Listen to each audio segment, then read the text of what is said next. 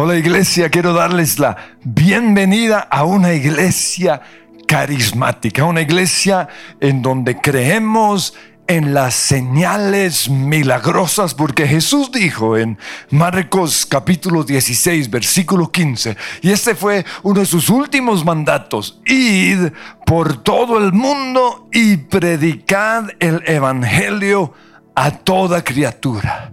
Y luego dijo lo siguiente, y estas señales seguirán a los que creen. Y Jesús mencionó cinco señales que deben seguir a los cristianos que creemos en Él. La primera, en mi nombre echarán fuera demonios. La segunda, hablarán nuevas lenguas. Luego dice, tomarán serpientes en las manos. La cuarta dice, aunque beban cosa mortífera, no les hará daño. Y en quinto lugar, sobre los enfermos pondrán sus manos y sanarán. Nosotros como iglesia creemos que estas señales nos siguen hoy algunos dicen que fue solo para los discípulos. Eso no es lo que la Biblia dice. Pero para ver estas señales en nuestras vidas tenemos que hacer dos cosas. La primera es creer en estas señales. Pero lo otro es predicar acerca de estas señales. Y eso fue lo que los discípulos hicieron tan pronto recibieron este mandato de parte del Señor. En el versículo 20 de Marcos 16 dice, los discípulos salieron y predicaron por todas partes y el Señor los ayudaba en la obra y confirmaba su palabra, confirmaba los milagros y las señales que él mismo había prometido con las señales que acompañaban esa palabra y la predicación de los discípulos. Por eso nosotros como iglesia creemos en las señales milagrosas y eso es parte de nuestro ADN. Por eso vamos a ver estas señales milagrosas. En primer lugar, dice, echarán fuera demonios. Y yo sé que muchos dirán, no, no, eso, eso sí no nos gusta. Porque a muchos no les gusta precisamente eso de echar fuera demonios. Y algunos dicen, es que no hay que poner tanta atención a los demonios, hay que poner más atención en Jesús. Y estoy de acuerdo. Sin embargo, no podemos negar lo que la Biblia dice. Y cuando yo leo la Biblia, yo encuentro a Jesús y a los discípulos todo el tiempo echando fuera demonios. Y no solo eso, sino que Él dijo que nosotros expulsaríamos a los demonios. Por eso mi pregunta es la siguiente, ¿por qué algunos cristianos no echan fuera demonios? Y no solo eso, ¿por qué nos critican a nosotros que sí obedecemos lo que Dios dice? ¿Por qué hay iglesias en donde no hay liberaciones? Pues Charles Baudelaire dijo que uno de los engaños del diablo es hacernos creer que Él no existe pero otro de los engaños del enemigo es hacernos creer que los cristianos no necesitamos ser liberados. Y eso es lo que muchos han creído y por eso están oprimidos y están siendo influenciados por los demonios. Yo pregunto lo siguiente, si Jesús, siendo Dios, fue tentado por el diablo. ¿Quiénes somos nosotros para no ser tentados? En Lucas capítulo 4, versículo 13 dice que después de haber tentado a Jesús, el diablo, habiendo agotado todo recurso de tentación, lo dejó hasta otra oportunidad, lo cual nos muestra que el diablo lo siguió atormentando. En la Biblia no nos lo dice. ¿Qué, ¿Qué, más? ¿De qué otras formas lo atormentó? Pero aquí claramente nos muestra que eso fue lo que sucedió. Ahora, en el caso nuestro, nosotros no vamos a ser atacados por el mero diablo, pero sí por los demonios que Él ha asignado a cada persona. Por eso esos demonios tienen que ser atados, resistidos y echados fuera en el nombre de Jesús. Él dijo, en Marcos 3:27, ¿quién tiene suficiente poder para entrar en la casa de un hombre fuerte como Satanás y saquear sus bienes? Solo alguien aún más fuerte, alguien que pudiera atarlo y después saquear su casa. Y eso somos nosotros porque mayor es el que está en mí que el que está en el mundo. Pero yo tengo que atarlo. Jesús también dijo en Lucas 10, 19, les he dado autoridad a ustedes para pisotear serpientes y escorpiones y vencer todo el poder del enemigo y nada podrá hacerles daño. Pero si Dios nos ha dado esa autoridad, tenemos que usarla, tenemos que pisotear al enemigo. En Santiago 4:7 dice, resistan al diablo y huirá de ustedes. Resistir es algo que hacemos con nuestra boca. Y en Mateo 18, 18 Jesús dijo, les digo la verdad, todo lo que ustedes prohíban en la tierra. En otra traducción dice, todo lo que aten en la tierra será prohibido en el cielo. Y todo lo que permitan en la tierra será permitido en el cielo. Y una vez más, Marcos 16, 17, Jesús dijo, y estas señales seguirán a los que creen. En mi nombre echarán fuera a los demonios.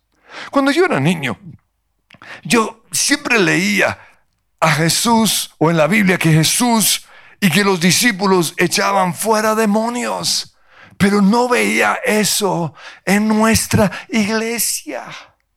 Y mi gran pregunta era, ¿por qué? Y la razón es la siguiente, porque muchos creen lo que uno de mis predicadores favoritos enseñaba y era lo siguiente, los cristianos no pueden tener demonios. Y fíjense que el título está entre comillas. ¿Por qué? Porque la Biblia no enseña eso. Ellos dicen que los que necesitan liberación son los satanistas, son los brujos, o son esos locos que andan en las calles, son los violadores, los ladrones. Gente como el endemoniado Gadareno. Pero yo pregunto, si es así, ¿por qué no lo hacen? Porque es obvio que no. ¿Qué tal yo parar cualquier loco? Oiga, venga, le voy a hacer una liberación o, buscar eh, algún narcotraficante y hacerle una liberación. ¿Ustedes creen que lo va a dejar? No. ¿Por qué?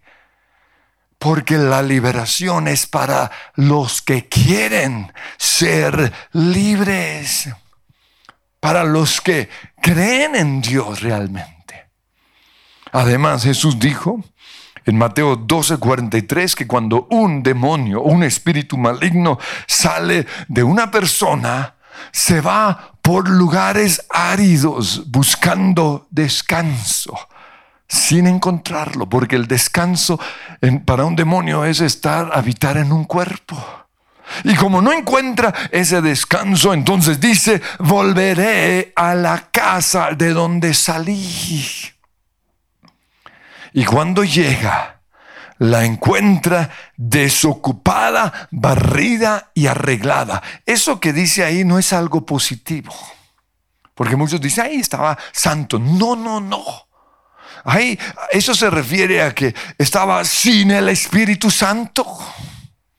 Era una casa eh, sin oración. Era un cristiano que no leía la Biblia. Era un cristiano que no se arrepentía. Eso es lo que significa en el contexto precisamente eso.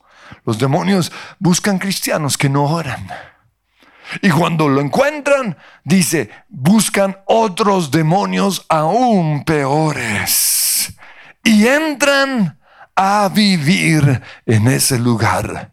Jesús termina diciendo así que el estado postrero de aquella persona resulta peor que el primero. Esto nos muestra que para que los demonios no puedan regresar antes de hacer una liberación, es necesario que esa persona en primer lugar crea en Dios. La liberación es para los que creen en Dios. Pero en segundo lugar, esa persona necesita haber desarrollado los hábitos de un cristiano. ¿Y cuáles son esos hábitos? Leer la Biblia todos los días. Orar todos los días. Pero otro hábito es el de perdonar. El renovar la mente. Dejar de pecar. ¿Por qué? Porque si no ha desarrollado esos hábitos, esos demonios van a volver con otros peores. Por eso la liberación es para los cristianos. Lo primero es, tienen que creer. Lo segundo, tienen que desarrollar los hábitos cristianos. Pero en tercer lugar, tienen que querer ser libres. ¿Por qué? Porque lo que le ha dado derecho a los demonios son nuestros pensamientos o nuestras confesiones o nuestras acciones lo que hacemos. Por eso, si una persona realmente quiere ser libre, va a trabajar con esas tres áreas. Se va a arrepentir de sus malas acciones. Va a dejar de pensar de la manera en que está pensando y va a cambiar su forma de hablar. Por eso vuelvo a repetir, la liberación no es para los incrédulos sino para los que creen. Lean lo que sucedió en el tiempo de Jesús y se darán cuenta que toda persona que Jesús liberó creía en Dios. Los que no creían, o, aún así los demonios creen, pero, pero los, los tercos obstinados eran los demonios. Lo ilustro con el, caso del endemoniado Gadareno, que fue de todos los casos quizás el peor. La Biblia nos muestra lo que sucedió después de ser libre. Y eso me muestra que era una persona temerosa de Dios. Dice Marcos 5:18, el que había estado endemoniado, ya cuando fue libre, le rogaba a Jesús que lo permitiera acompañarlo, que, que lo permitiera acompañarlo. Pero Jesús le dijo, no, más bien ve a tu casa y diles todo lo que el Señor ha hecho por ti. Así que él fue y se puso a predicar todo lo que Jesús había hecho. Vemos que era un creyente, simplemente había abierto puertas en su vida y, estaba poseído, estaba más bien atado totalmente por los demonios. Pero una vez más, como dije antes, muchos creen lo que mi predicador favorito decía. Y es que los cristianos no pueden tener demonios. Y tristemente a veces le creemos más a los predicadores que a la Biblia. Pero ese predicador Llegó a ser uno de los más conocidos en todo el mundo en los años 80, hasta que cometió una embarrada sexual terrible y todo se acabó. Y un día vino a Colombia y predicó en nuestra iglesia el que escribió su libro. Y era un libro que yo había leído muchas veces, por eso sabía todo acerca de ese libro. Y, después de traducir su mensaje, aproveché la oportunidad para preguntarle qué pasó con ese hombre de Dios, por qué la embarró sexualmente. Si, si él predicaba santidad y él me dijo algo que nunca olvidaré y fue lo siguiente, porque él no creía en liberación y nunca había sido liberado de sus demonios. Y cuando me dijo eso, recordé una parte del libro en donde este predicador dijo, en una ocasión yo fui al cine a ver una película de vaqueros. Y cuando yo estaba en la fila, el Espíritu Santo me dijo que no entrara. Y cuando yo leí eso, el Señor me dijo, no era una película de vaqueros, era una película con mujeres o con escenas de mujeres desnudas. Y esto lo sé porque cuando yo tenía 15 años, un amigo me llevó a ver una película para mayores de 18 años y logró que yo entrara a pesar de mi edad. Y no era como las películas pornográficas de hoy, no. Simplemente era una película con ciertas escenas, con mujeres desnudas. Y eso me afectó. Viendo esa película, algo se apoderó de mí. Y muchos años después, un día cuando mi esposa me dijo que quería pasar por un proceso de liberación, porque era atormentada por ese espíritu de depresión. Yo la acompañé y estando allí, la persona que estaba ah, liberando también oró por mí. Y recuerdo que Dios comenzó a, a liberarme.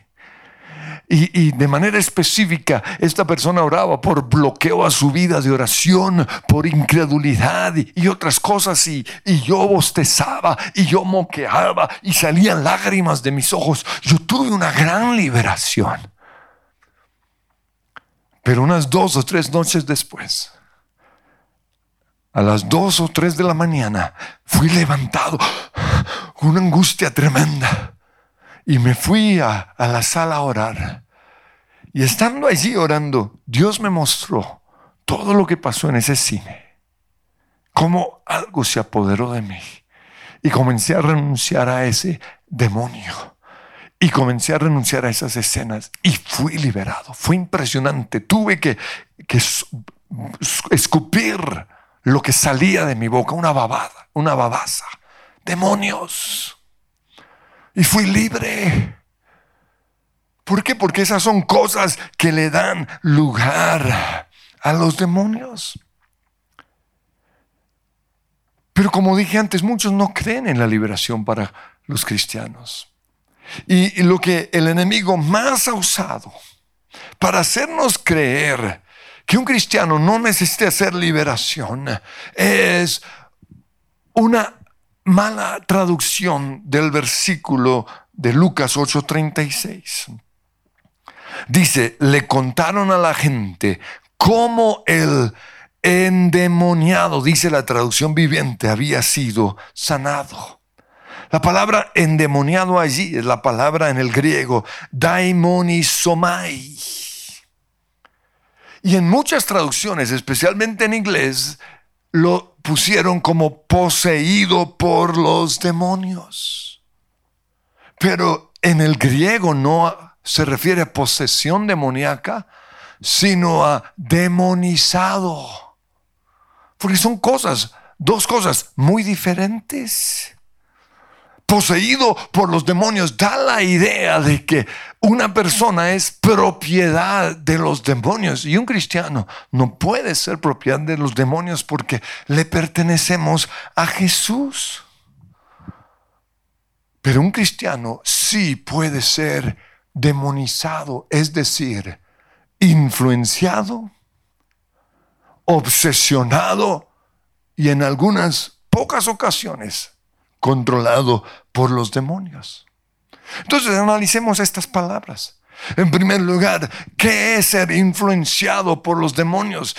Pues lo que tuvo Jesús fue tentado. Eso es una influencia. Vienen ideas a nuestra mente, deseos, videos a veces, amarguras, celos, odios. Eso es ser influenciado. Pedro también fue influenciado por los demonios. Por eso en una ocasión le sugirió a Jesús que no muriera. Y Jesús reprendió no a Pedro, sino al demonio. La Biblia no nos muestra qué pasó después, pero yo creo que Pedro reconoció su error. Y por eso el demonio se fue. Pero eso es ser influenciado. Tentaciones, sueños, videos, pensamientos, amarguras, odios. Pero el segundo nivel, un poco más profundo, es ser obsesionados por los demonios. Y eso sucede cuando una tentación o unos deseos sexuales o, los, o unos celos o una tristeza se convierte en un hábito, en una obsesión. Sentir atracción sexual es algo natural, pero si alimentamos ese sentimiento con pornografía, con sensualismo, se puede convertir en una lujuria y la lujuria ya es un tipo de obsesión demoníaca. Las amarguras, los odios, los celos en contra de ciertas personas se pueden convertir en una obsesión demoníaca si le damos lugar. Y esto es lo que está pasando en nuestra nación. El odio ya es una obsesión demoníaca. Por eso hay cristianos hoy ah, odiando. Ya es una atadura demoníaca. Una obsesión. La depresión puede venir cuando le damos lugar a la tristeza, a la autocomiseración. Ay, pobrecito yo. A la culpa, a la soledad. Comenzamos a a jugar con eso, viene en ese momento ese espíritu de obsesión. Lo mismo puede pasar con los temores y las ansiedades. Pero ese es el segundo nivel. El tercero es el de ser controlados por los demonios. Y como dije antes, son muy pocos cristianos que están siendo controlados por los demonios. Pero podemos llegar a un punto en el cual la, una amargura se vuelve un, control, un odio y nos lleva a la violencia quizá. La violencia es que una persona perdió el control. Y quiero responder una pregunta que muchos se hacen y es la siguiente. ¿Cómo logran esos demonios entrar a nuestras vidas, a influenciarnos? a obsesionarnos o a controlarnos. Pues si Jesús dijo que nosotros echaríamos fuera demonios, eso significa que los demonios pueden tener acceso a un lugar en nuestra alma, puede ser nuestra mente, nuestra voluntad o nuestras emociones. ¿Cómo logran entrar los demonios? Pues este es esta famosa ya puerta es un cuadro de lo que es un cristiano. La puerta debería estar cerrada. No debemos darle lugar a los demonios. Pero ahí están todos los días los demonios golpeando. Tentaciones, películas, sugerencias, pensamientos. Y lo que el enemigo quiere es que abramos la puerta. Pero en casos así, cuando estamos siendo tontados o influenciados, tenemos que decirle al enemigo lo que le dijo Jesús, no gracias, porque escrito está. Esa es la forma de, de, vencer al enemigo. Pero el enemigo insiste porque su propósito es tratar de meter el pie en la puerta. Y así hay muchos cristianos. Los demonios están ahí a la entrada. Han logrado cierta influencia, cierta obsesión en sus vidas. Y cuando Satanás mete un pie, lo sigue metiendo. Y por eso en Efesios 4:26 el Señor nos dice, no permitan que el sol se ponga mientras siguen enojados, porque el enojo da lugar al diablo. Se refiere a esto. Si yo me acuesto enojado, el enemigo metió su pie. Y él va a trabajar y va a trabajar y va a trabajar para que ese enojo se convierta en una amargura en un resentimiento, en una confesión permanente. Y por eso hay cristianos obsesionados en contra de otros cristianos. El enemigo también logra meter el pie cuando hay en nosotros heridas emocionales no sanadas. Rechazos tienen que ser sanados. Los abandonos tienen que ser sanados. Las burlas tienen que ser sanadas. Las traiciones, la infidelidad, el abandono del esposo, todo eso tiene que ser sanado y la forma de sanar es por el perdón. Pero otra manera en la cual el enemigo logra meter el pie en esa puerta es por medio de una tragedia inesperada un accidente quizás, una gran tristeza. Los demonios se aprovechan de sentimientos prolongados de dolor. Por eso no, no permitas que el luto pase, sea más de dos, tres días. ¿Por qué? Porque un luto de un mes, de dos meses, es una puerta abierta a los eh, demonios. No podemos alimentar esos sentimientos. No ponga música triste porque se fue. No. Pero otra cosa que le da lugar al enemigo, que él meta el pie en la puerta, es una experiencia traumática. Y puede ser simplemente lo que pasa cuando vemos una película de terror para un niño, un bebé, muy fuerte. O una película con escenas sexuales. No, los niños no están preparados para eso. Y desde 12, 8, 9 años hay niños ya influenciados, obsesionados o controlados por los demonios. Porque es una experiencia traumática. El abuso físico, el abuso sexual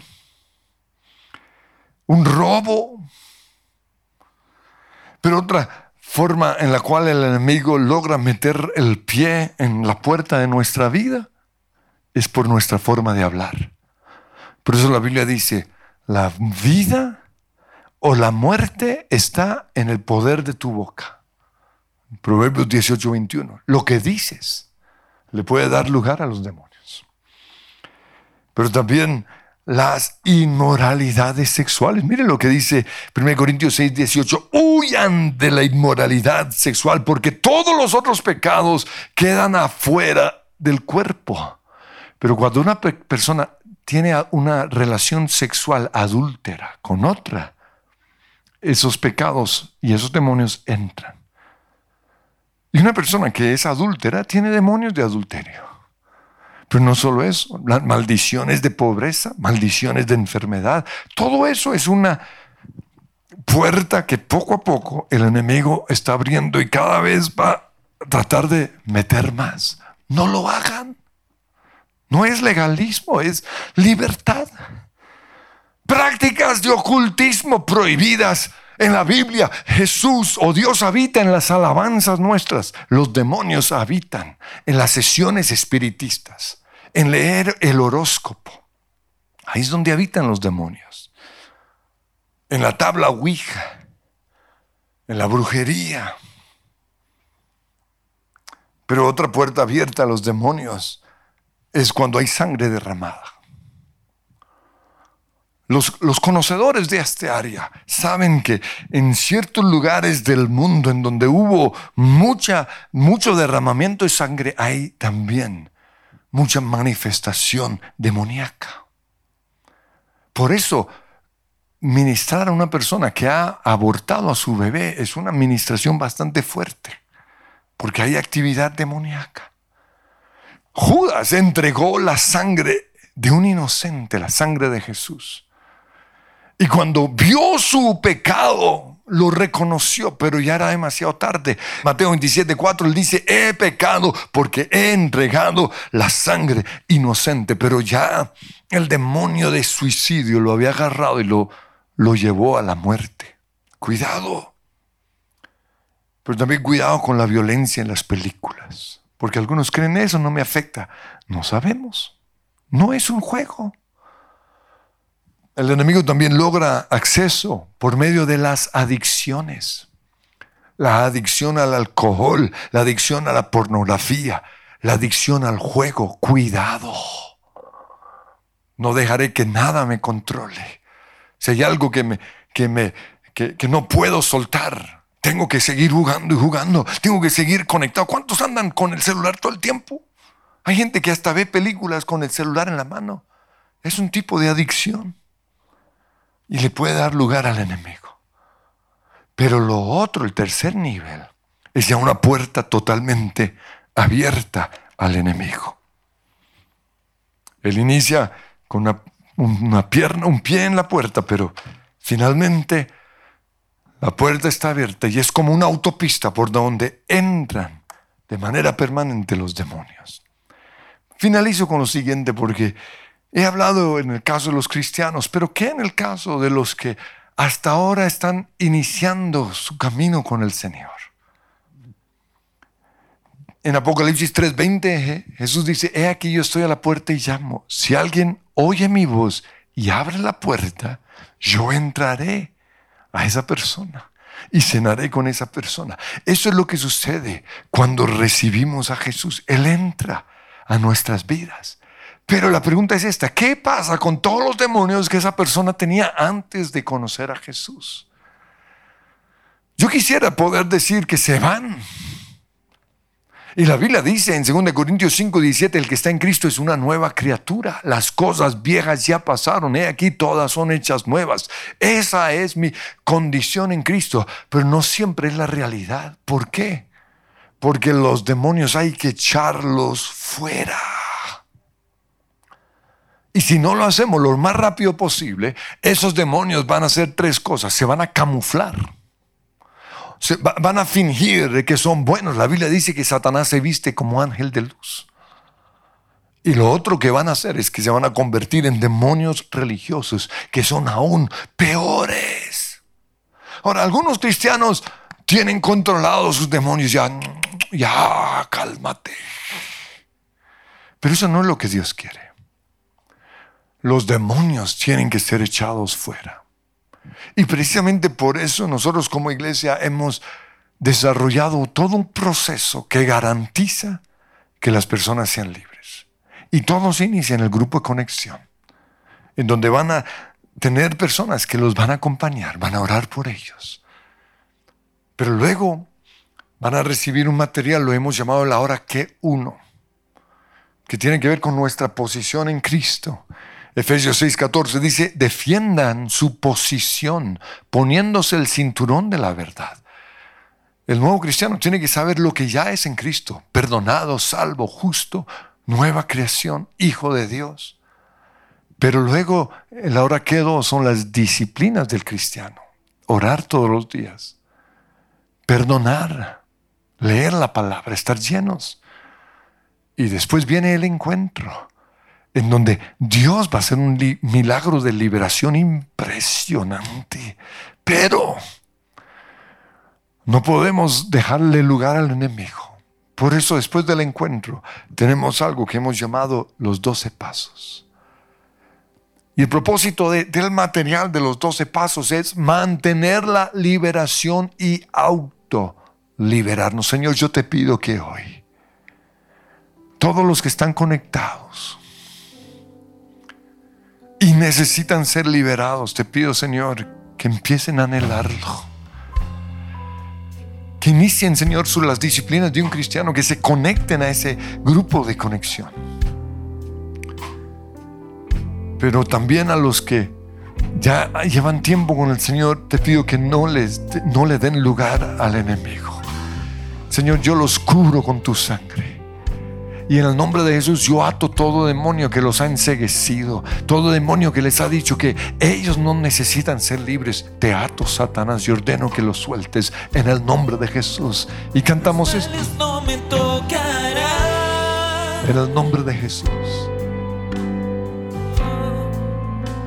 Tú nunca me abandonarás. Una vez más los males no me tocarán. Los males Y tú, Jesús, nunca me abandonas.